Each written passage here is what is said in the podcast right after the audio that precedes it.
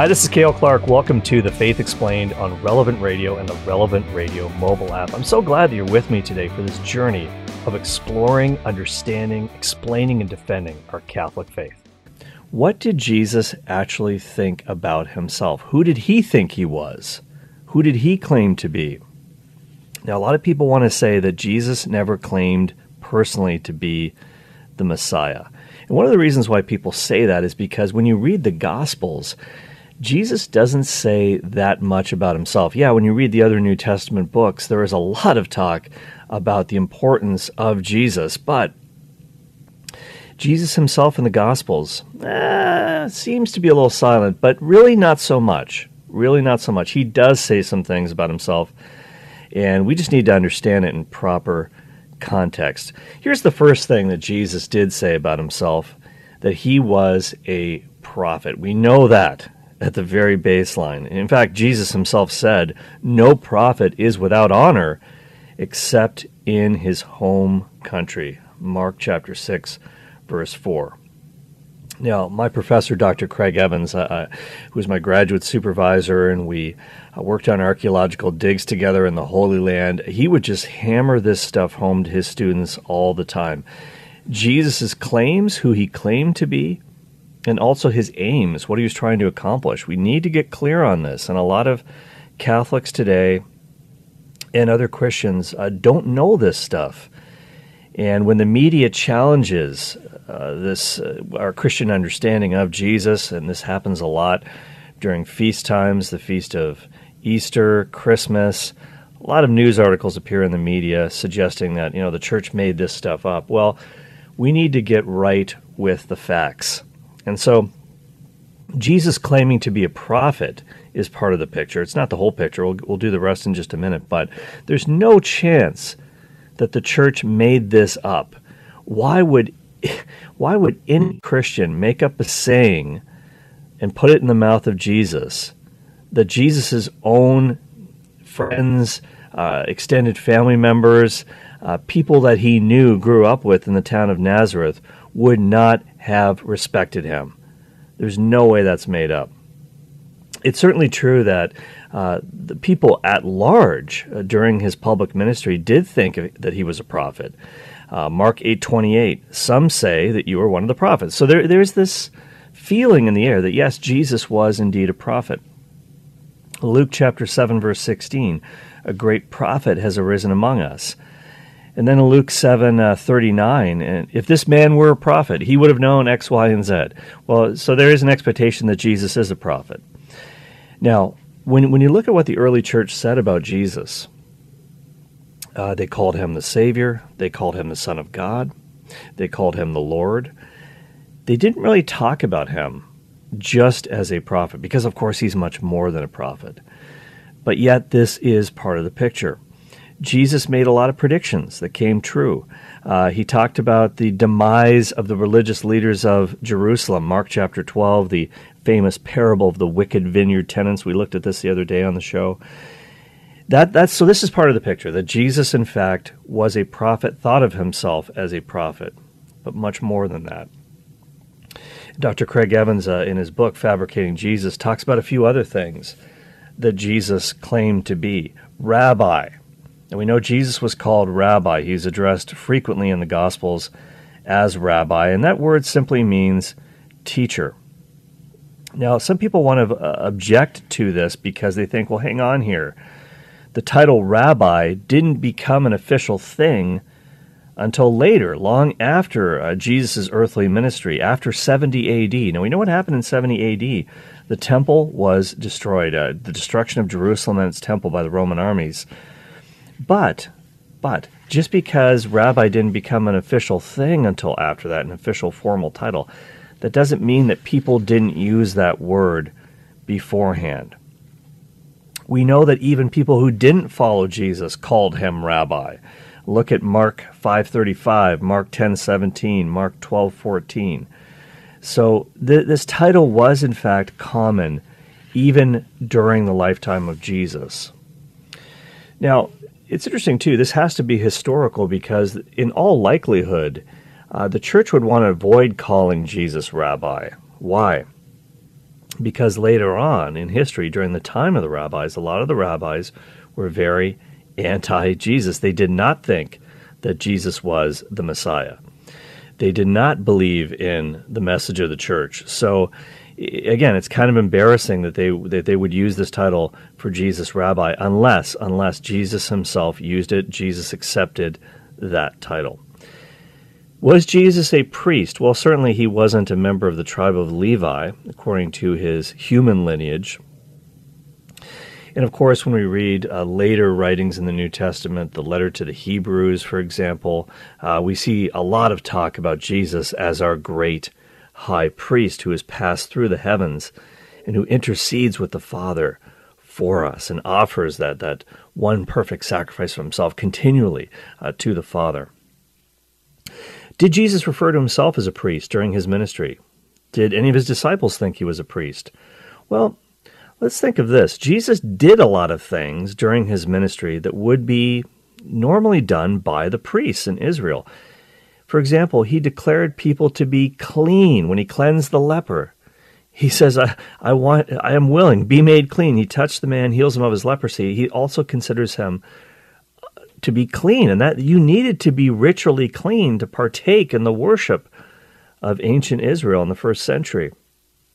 He declares people to be forgiven of their sins.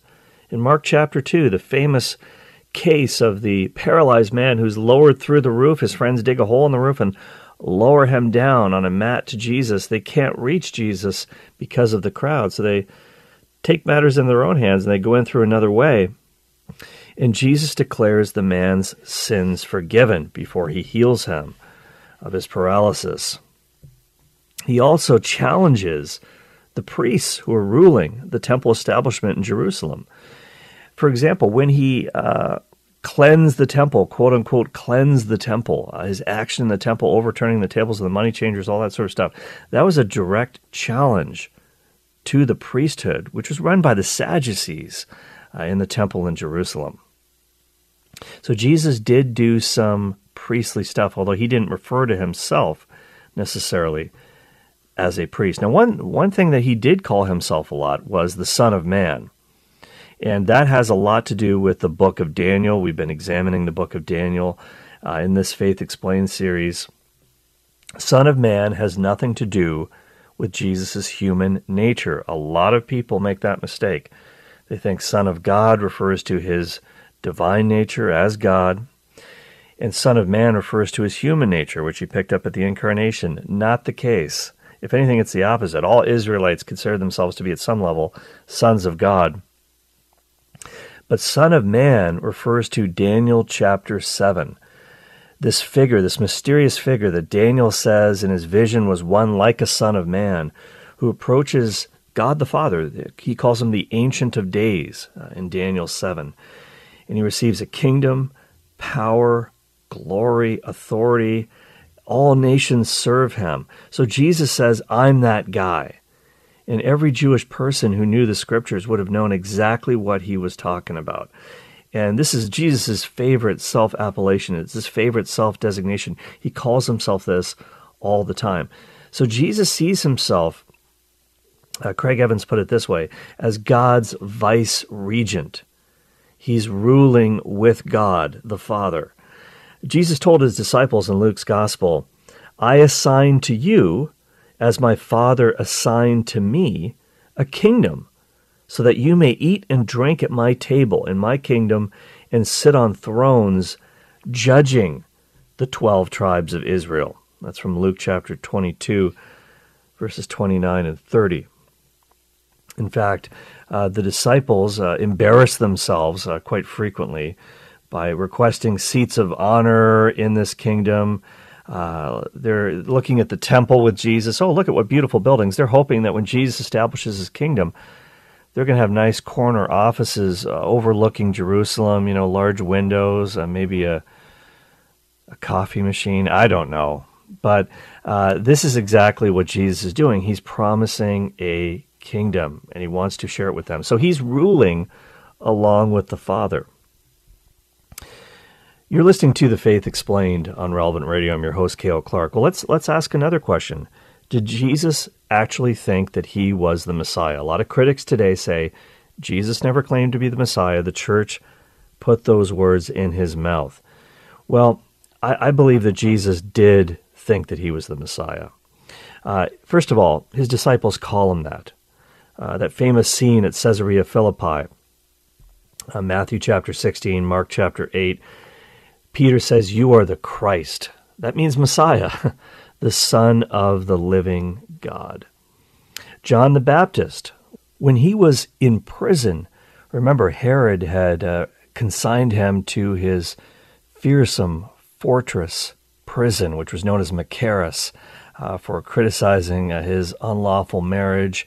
He doesn't really know what to do with him. Of course, eventually, in the end, uh, uh tragically, John is martyred. But uh, you can read about this in Matthew chapter 11, also Luke chapter 7.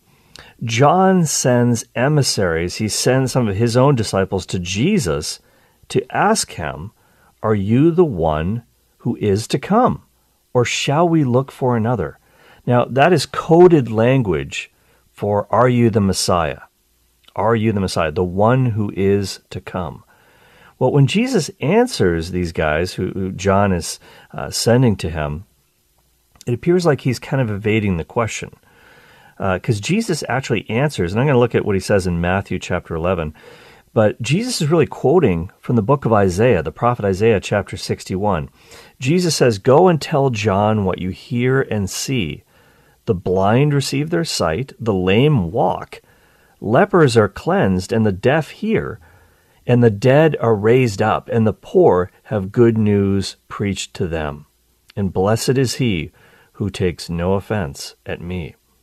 All right, so at that point, Jesus does a bunch of these miracles in front of John's disciples and says, Okay, no, go, go and tell them. John is doubting. He's doubting. He's in prison. And there's a reason why he's doubting, based on what they were expecting the Messiah to do. And one of the things that's really shed some light on this is the Dead Sea Scrolls. When the Dead Sea Scrolls were discovered, they really put a nail in the coffin of this theory that Jesus never claimed to be the Messiah. Now, the Dead Sea Scrolls are not Christian documents.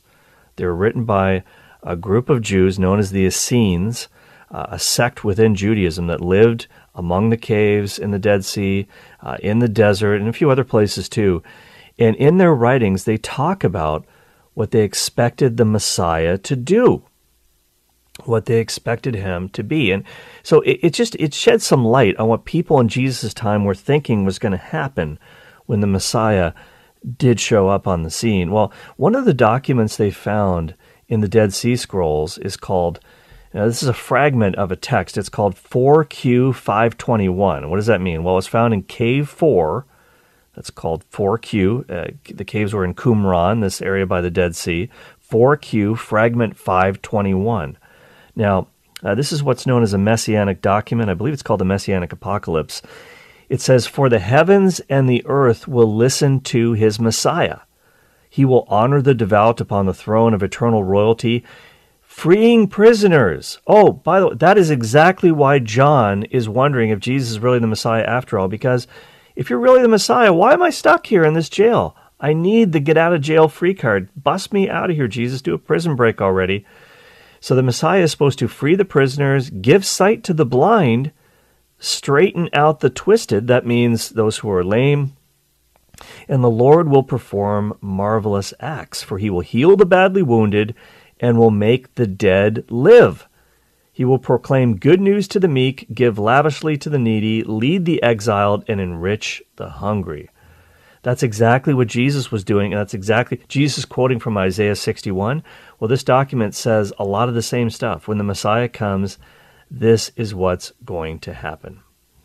So Jesus basically says to John, You're going to have to trust me about the whole prison thing. I can't guarantee your future safety, but I am. Believe it. You need to believe this. I am the Messiah. Now, now Jesus. This is why he answers the way he does. He doesn't say, "Yep, I'm the Messiah," because if you were to say it like that, if you were to be that that explicit about it, it would have aroused the attention of, of the secular authorities, the religious authorities. He would have been handed over to the Romans before he completed his mission. So every every Jewish person though who knows what's going on knows that Jesus in a very culturally relevant way is inviting his fellow Hebrews to consider the evidence of his ministry and draw your own conclusions as to whether he's the Messiah. So Jesus certainly thinks he's the Messiah. We could also say that, remember blind Bartimaeus, blind Bart?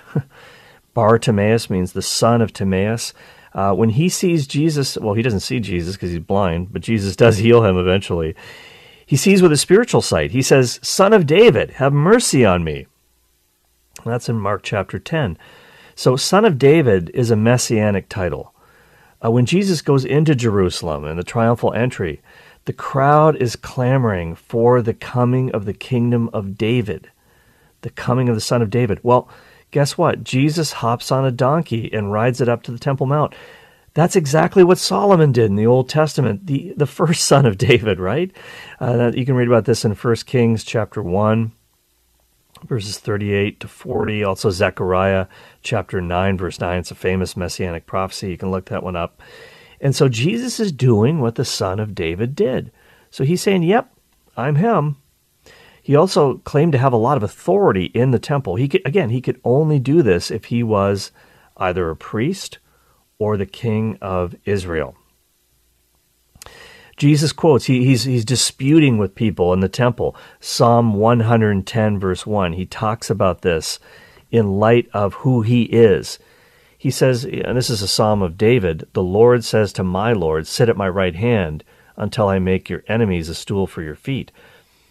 So Jesus says, Well, hang on here. David calls the Messiah his Lord. So how can it be his son? And, and the crowd listens to him with delight, the text tells us. You can read about this in Mark chapter 12.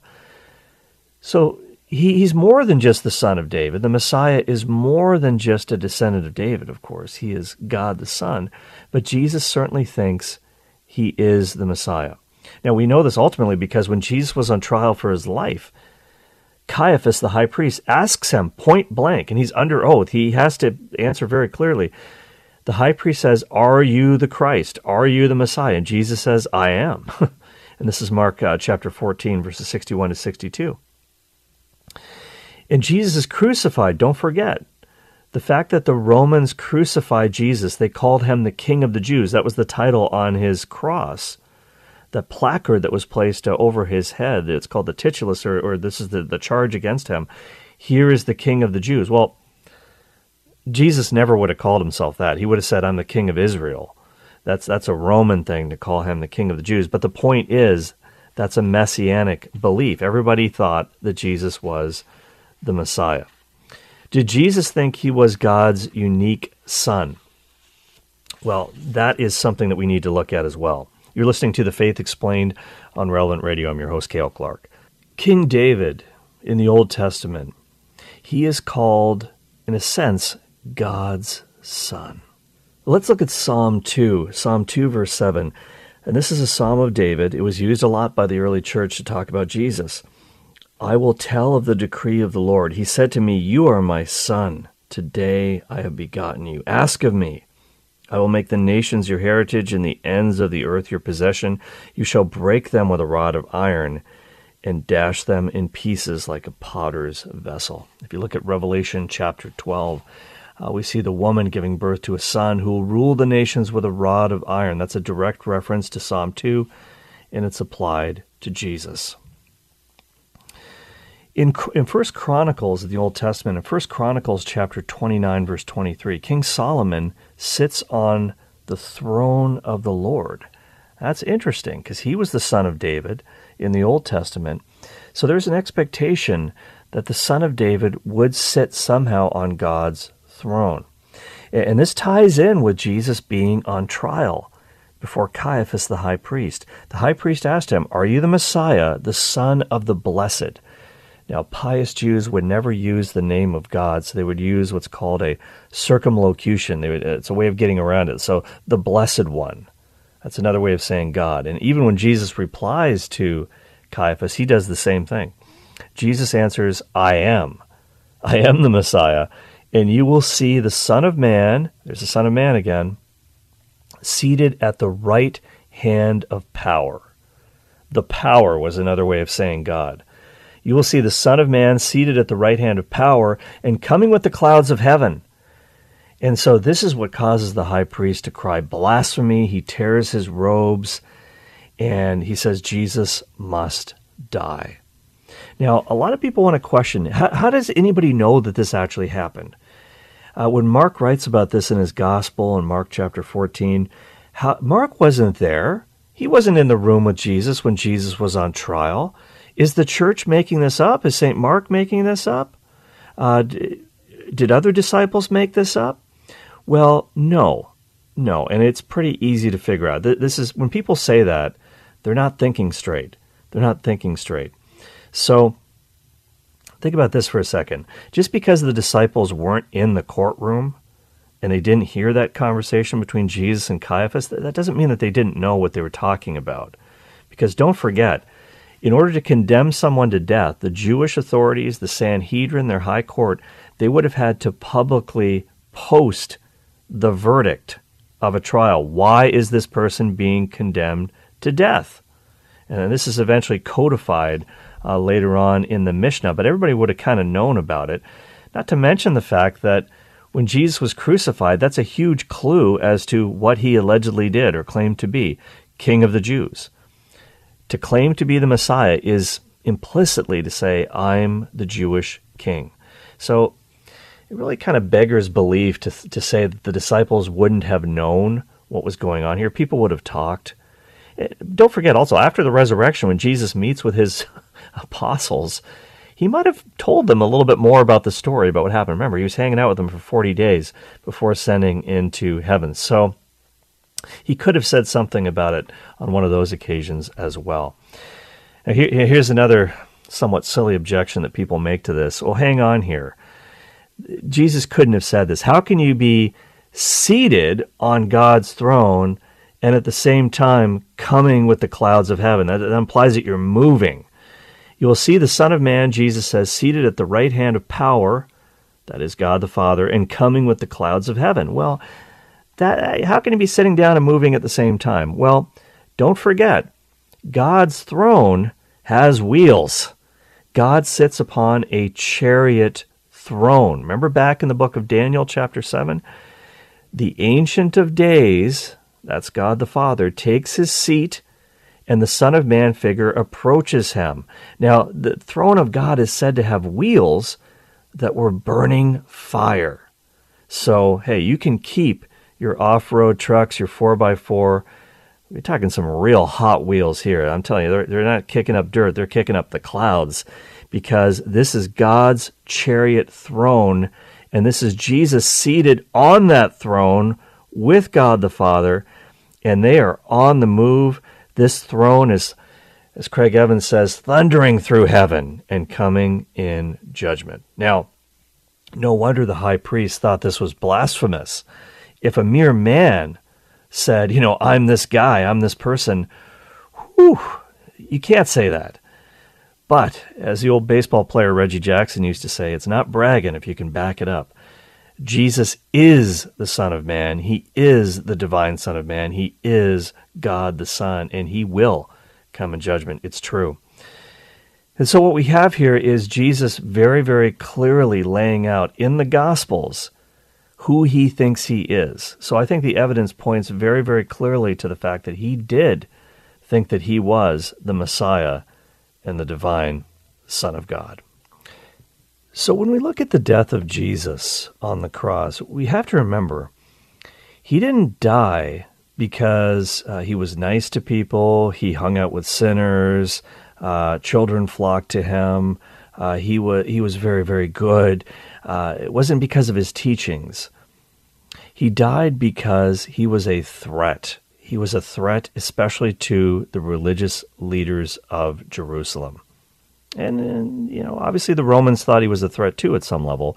Don't forget, the Jewish leaders, the leaders of the temple establishment, the Sadducees, the high priest and his cronies, they were in cahoots with the Roman governor, Pilate.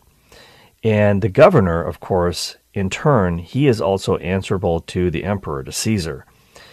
Jesus is viewed as somebody who's a dangerous person by the high priest and also by Pilate.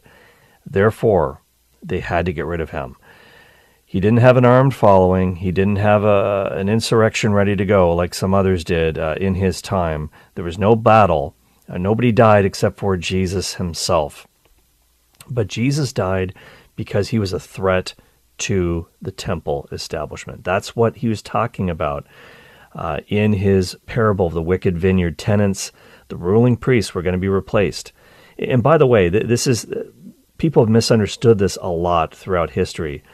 This is not uh, the kingdom being taken away from the Jews and being given to the church. Don't forget, the church is made up of Jews and non Jews. All of Jesus' early followers were Jewish. This is about the religious leaders being deposed. Because they did not accept him as Messiah, Jesus knows the judgment is going to fall on them. And that's exactly what happened in the year 70 AD when the Romans destroyed the temple. God allowed this to happen, this great cataclysm.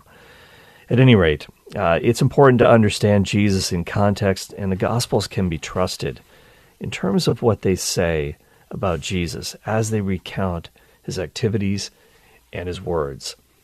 That's all the time we have for today, but if you have a question about the Catholic faith, I'll try to answer it on the air. You can send it to me via email. The address is faith at relevantradio.com, F A I T H at relevantradio.com, or you can try to get your question to me on the X app. My handle is at Cale Clark.